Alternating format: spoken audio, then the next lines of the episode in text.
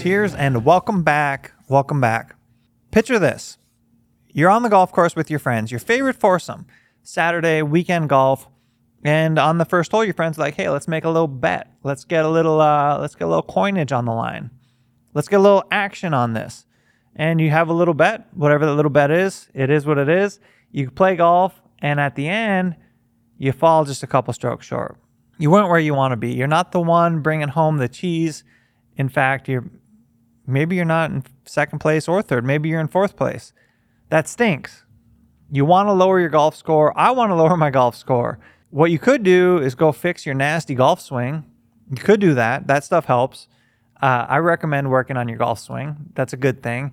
But the low hanging fruit, the thing that is the easiest, fastest way to play better golf is to make better decisions to navigate your way around the golf course in a way that is better, in a way that gives you better odds at making lower golf scores. In fact, most of you can get a couple strokes off of your 18 hole score by just making better decisions. So it's low hanging fruit. My name is Tim Connor.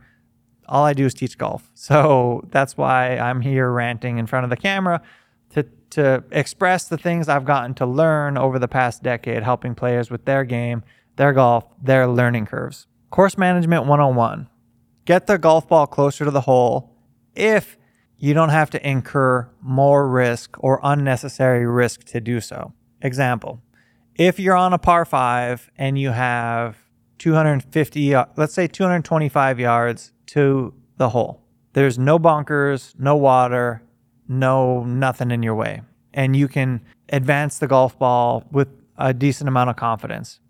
Advance it, rip it down there. Get it as close to the hole as you can. And whether that's 20 yards, 40 yards, right, left, whatever, all good. Get it down there, get it closer to the hole. Being closer to the hole means you're more likely to shoot a lower golf score. But where the nuance starts to come in is if there's trouble. If there's a bunker right, if there's a bunker left, if there's water right, if there's water short, now we have to think about all these things into our equation. Is the risk worth the biscuit? Is it worth risking it for the biscuit? That's a question only you will be able to answer based on your level of confidence that day. Now, there's more to it. There's a lot more to it. So, example best way to keep our golf ball in the short stuff is to work it with the shape of the hole. If it's a dogleg left, ideally we draw the golf ball and keep it over the fairway for the longest amount of time. That's kind of a high level concept. And I wouldn't recommend trying to do that unless it's something you practice doing. Generally speaking, you're going to be best off shooting your lowest scores by having a stock golf shot that you can trust, whether that's a draw or a fade or a relatively straight ball, a shot that you can trust that doesn't have too much curvature on it you start curving the golf ball 15, 20, 30 yards, 40 yards. That's way too much curvature to be predictable. So we want to have a shot that's relatively straight. But from that point, that's when you start making decisions. One, build a shot you can trust. Two, use that shot to help you gain confidence, lower that golf score through better decision making. Okay, so let me take you through an example. Dogleg left, par four, 360 yards. Uh, the dogleg is at 80 yards. You could try to bomb it over the top, maybe. Well, let's take that out of play. Let's say the trees are too tall. So from there, we want to play to the yardage that makes sense for us. Could you rip driver off the tee? It depends. It depends on how confident you are in your driver. Are, will you be able to keep it in the fairway? What are and if you don't keep it in the fairway, what is your miss? Okay, these are all things I want you to think about because course management ultimately comes down to the decisions that you make and how you're hitting it that day golf games evolve and change day to day. So you have to take that with you into your decision making process. Dogleg left, 360 yards. Dogleg's at 80. That gives us 280 yards to the dogleg. Maybe you rip a driver and advance it as far as you can because you're confident. Maybe you don't. Maybe you're not confident in your driver and you play to the yardage that makes sense for you. This is another thing you need to consider. What is the thing that you're good at? Are you good from 80 to 100 yards? Are you good from 100 to 120 yards? Play to that yardage. That is so key and important. Many players don't have that number that they they're confident from. They just haven't developed the practice or the awareness for, hey, I'm actually really good from 100 yards, so maybe I should play in favor of that instead of handing it to 50 yards and giving myself an awkward chip that I may practice less or just not be good as good at executing. All right, these are all decisions you need to make based on how you're playing that day. So much of that is is so important. Heard Annika Sorenstam say this before, where the yard, the club she's picking depends on how she's striking it that day. If she's striking it really, really well, and I'm paraphrasing, maybe she doesn't take the the club that would get her there on a perfect shot. Maybe she takes the club underneath that and plans for some air. All right. If you're striking it perfectly that day, plan to strike it perfectly on the next shot. But if you've mishit some shots or whatever, you're just not getting it all the way to what you're used to, don't play for perfect. Don't play for perfect. And if you do hit it perfect and you go a little bit far, that's okay too. Now, the part of course management that so many people goof up on is particularly in approach shots. When you get to approach shots, often, especially for the amateur golfer, we want to play to the fat part of the green, to the wide part of the green.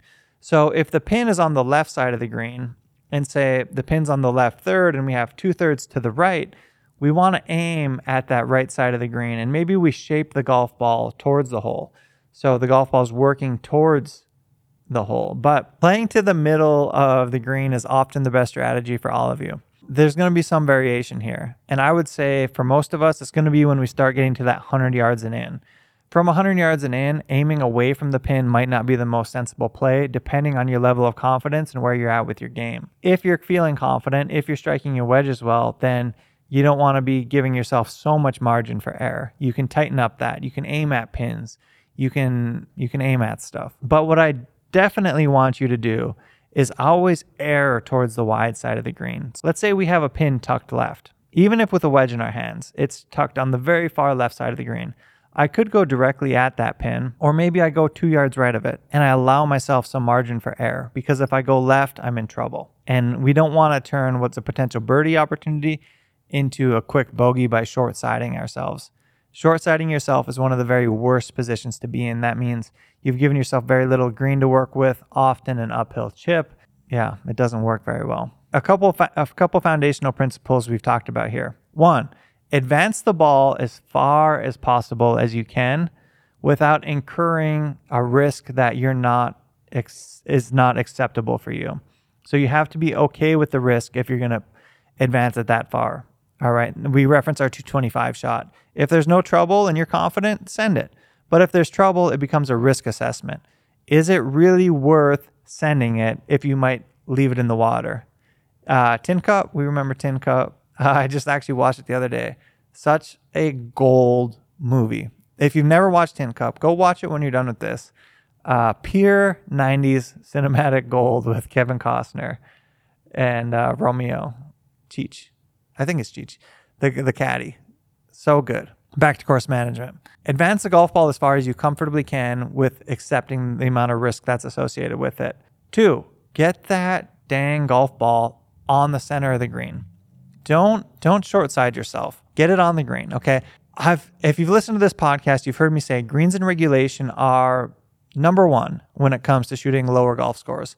So if you can hit the middle of the green, be happy with that. Move forward hit as many greens as you can. You will lower your golf scores guaranteed or your money back. I will literally send you a refund. Just send me send me send me your credit card and I will send you a refund for what you paid for today's advice. No, for real though.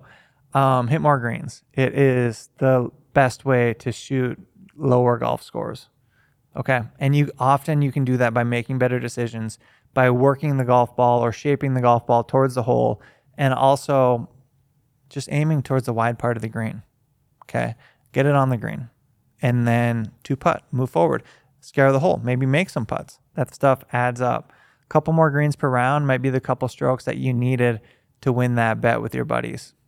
Think about that for a second. A couple strokes might be the thing that does it for you. Now, I'm a big advocate of working on your swing. I want cuz but to me that's the long game. You having a great golf swing, great contact, predictable curvature, that's the long game for golf. That's the thing that we should constantly be evolving and sharpening. Because as that gets better, your scoring variance is just going to shrink and get lower. Making better decisions, staying present, all that stuff helps and can help you tomorrow on the golf course if you make better decisions, hit more greens. You know, that might be the couple strokes that you needed to get over the edge to win that bet next time. Anyway, you guys, this is part of a two part series. So, I'm going to cut it here. Come back next time. We're going to talk, we're going to dig a little deeper, get into some of the, mm, I don't know if you want to call it intermediate and expert course management tips, but some of the stuff that's a little deeper down the rabbit hole that is uh, maybe a little past the foundation. Anyway, leave this thing a review, share it with a friend, um, subscribe on YouTube. Yeah, that stuff helps more than you know. If you dug it, let me know. If you thought I missed something, let me know. I like hearing from you all. Send me an email, a message on socials anytime. I like hearing from you guys. I will catch you back here. Come back for um, part two. We're gonna dig in. We're gonna do uh, we're gonna do all that all that high level stuff. He's crazy.